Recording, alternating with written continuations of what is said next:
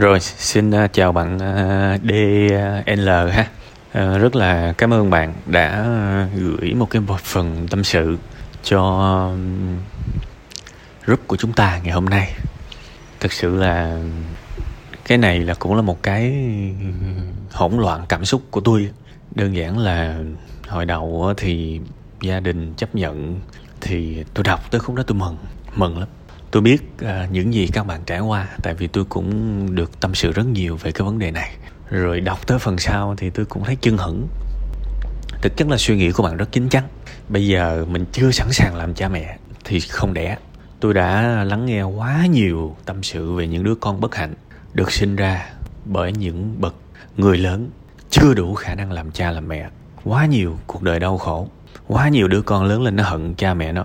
Đó là những cái viễn cảnh không ai muốn cả thì thà đừng để nó xảy ra. Chưa sẵn sàng đừng sinh con. Hoàn toàn đúng hoàn toàn hợp lý. Còn ai mà họ phản bác ý kiến này thì cứ để họ đẻ. Cứ để họ đẻ. Đó là chuyện của họ. Còn riêng bạn tôi đánh giá cao cái sự chín chắn của bạn.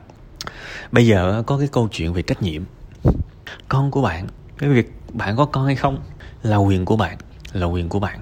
Ờ, bạn không có trách nhiệm gì trong cái việc mà đẻ ra để cho ai đó vui tại vì cái niềm vui của của người đó, của cha bạn và cái sự bất hạnh của một đứa trẻ nó không hề tương đồng với nhau.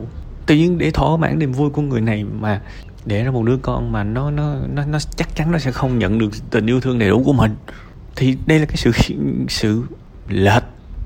Nó lệch về giá trị. Đứa trẻ chắc chắn là nó quan trọng hơn. Sự hạnh phúc của đứa trẻ chắc chắn nó quan trọng hơn cái sở thích kia. Để bây giờ để một đứa trẻ ra mà không có biết chắc chắn là nó không hạnh phúc thì đừng đẻ để có những cái sự cứng rắn là phải cứng rắn, là phải cứng rắn. Còn cái việc người này người kia đe dọa thì chỗ này tôi tôi tôi nói thật cái quan điểm của tôi nha. Nói thật cái quan điểm của tôi luôn á. Và bạn nhất quyết nghe tôi hay không thì tôi không biết. Và tôi cũng không cần bạn phải phải copy cái quan điểm của tôi. Tôi không cần bạn copy quan điểm của tôi. Và đây cũng không phải là một lời tư vấn hay là một lời khuyên gì cả. Đây nếu tôi ở trong vị trí này, bà có có người bảo với tôi là ừ, mày mà không đẻ, tao lấy vợ bé này nọ đâu. Thì tôi không có trách nhiệm, tôi không có trách nhiệm cho sai lầm của người khác.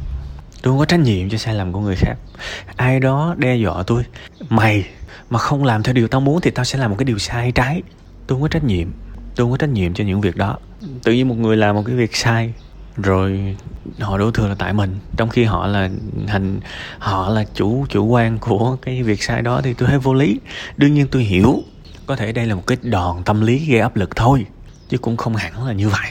Một cái đòn tâm lý gây áp lực. Nhưng nó chứa quá nhiều sự ích kỷ ở đây. Nó chứa quá nhiều suy nghĩ về việc tôi muốn và nó quá ít.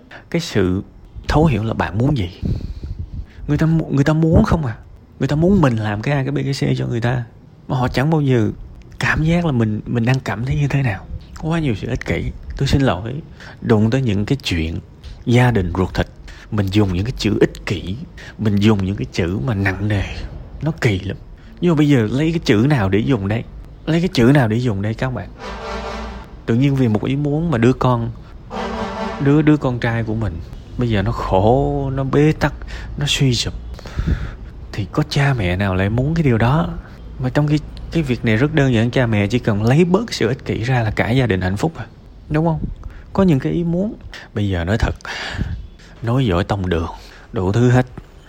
Đây là năm 2022 rồi, và con người nói thẳng đó là có cái nhân quyền mà. Con người có những cái quyền của riêng mình các bạn, đúng không? Bây giờ mình đẻ hay không là cái quyền của một người trưởng thành chứ.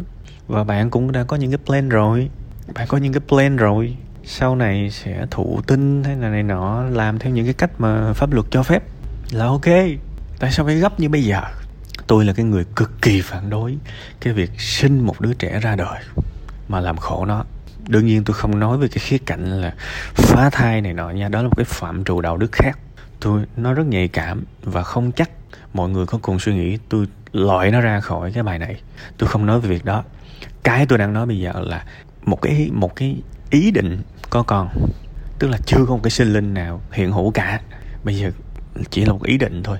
Và cái người cha, người mẹ tiềm năng cảm thấy rằng chúng tôi chưa sẵn sàng. Thì đừng đừng có mang bầu, đừng có đẻ ra, chấm hết. Tại vì sinh con thì cả triệu người sinh, cả tỷ người sinh con mà. Nhưng nuôi dạy con thì ít người làm được lắm.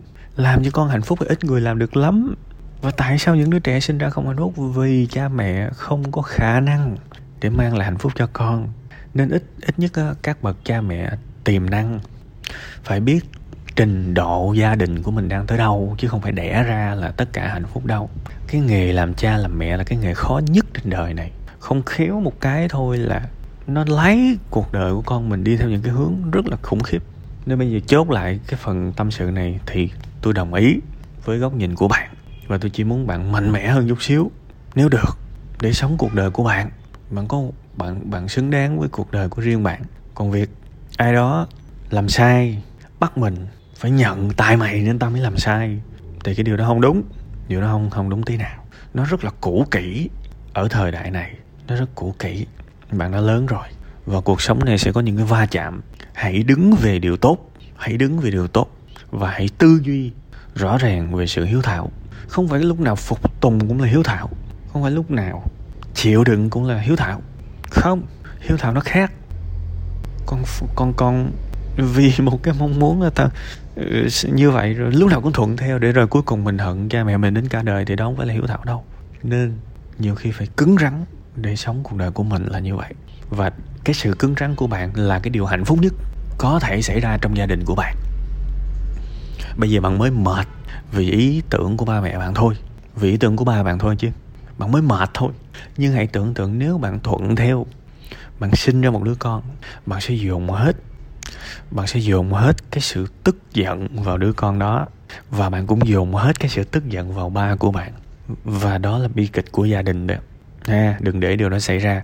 Hãy có một đứa con khi mình sẵn sàng. Đương nhiên sẽ có nhiều trường hợp sẽ có nhiều người rất là lý tưởng hóa cuộc đời. Thôi, cứ đẻ đi, đẻ xong thương nó lắm. Đẻ đi, xong thương nó lắm.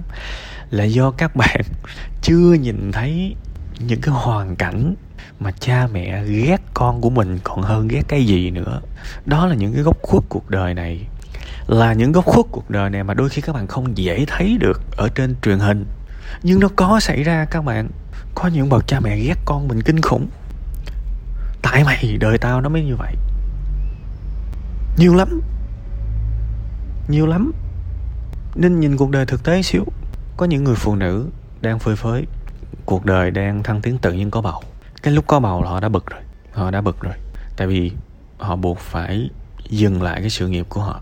Rồi xui cái, chưa kịp sinh con thì chồng hay là người yêu của mình ngoại tình, hai người chia tay. Lúc này đứa con nó nó nó phải chịu một cái sự tức giận rất khủng khiếp. Các bạn thấy có những đứa con tên hận đúng không? Có những đứa con tên là hận. Hoài hận luôn. Nhiều lắm. Đừng nghĩ là, đừng nghĩ là mọi người mẹ đều yêu thương con mặc dù tình mẫu tử là rất là thiêng liêng, cao quý. Nhưng tôi đã chứng kiến rất nhiều người cha, người mẹ không thương con mình. Đó là thực tế. Đó là thực tế. Và trong tâm sự buồn vui này, tôi đã lắng nghe rất nhiều đứa con. Nó hận cha mẹ nó. Đó cũng là thực tế nên những cái bi kịch như vậy đừng để nó xảy ra. Đó là quan điểm của tôi. Xem, tham khảo, lắng nghe. Cuối cùng hết, bạn phải chịu trách nhiệm cho quyết định của bạn nha. Cố lên và mạnh mẽ lên.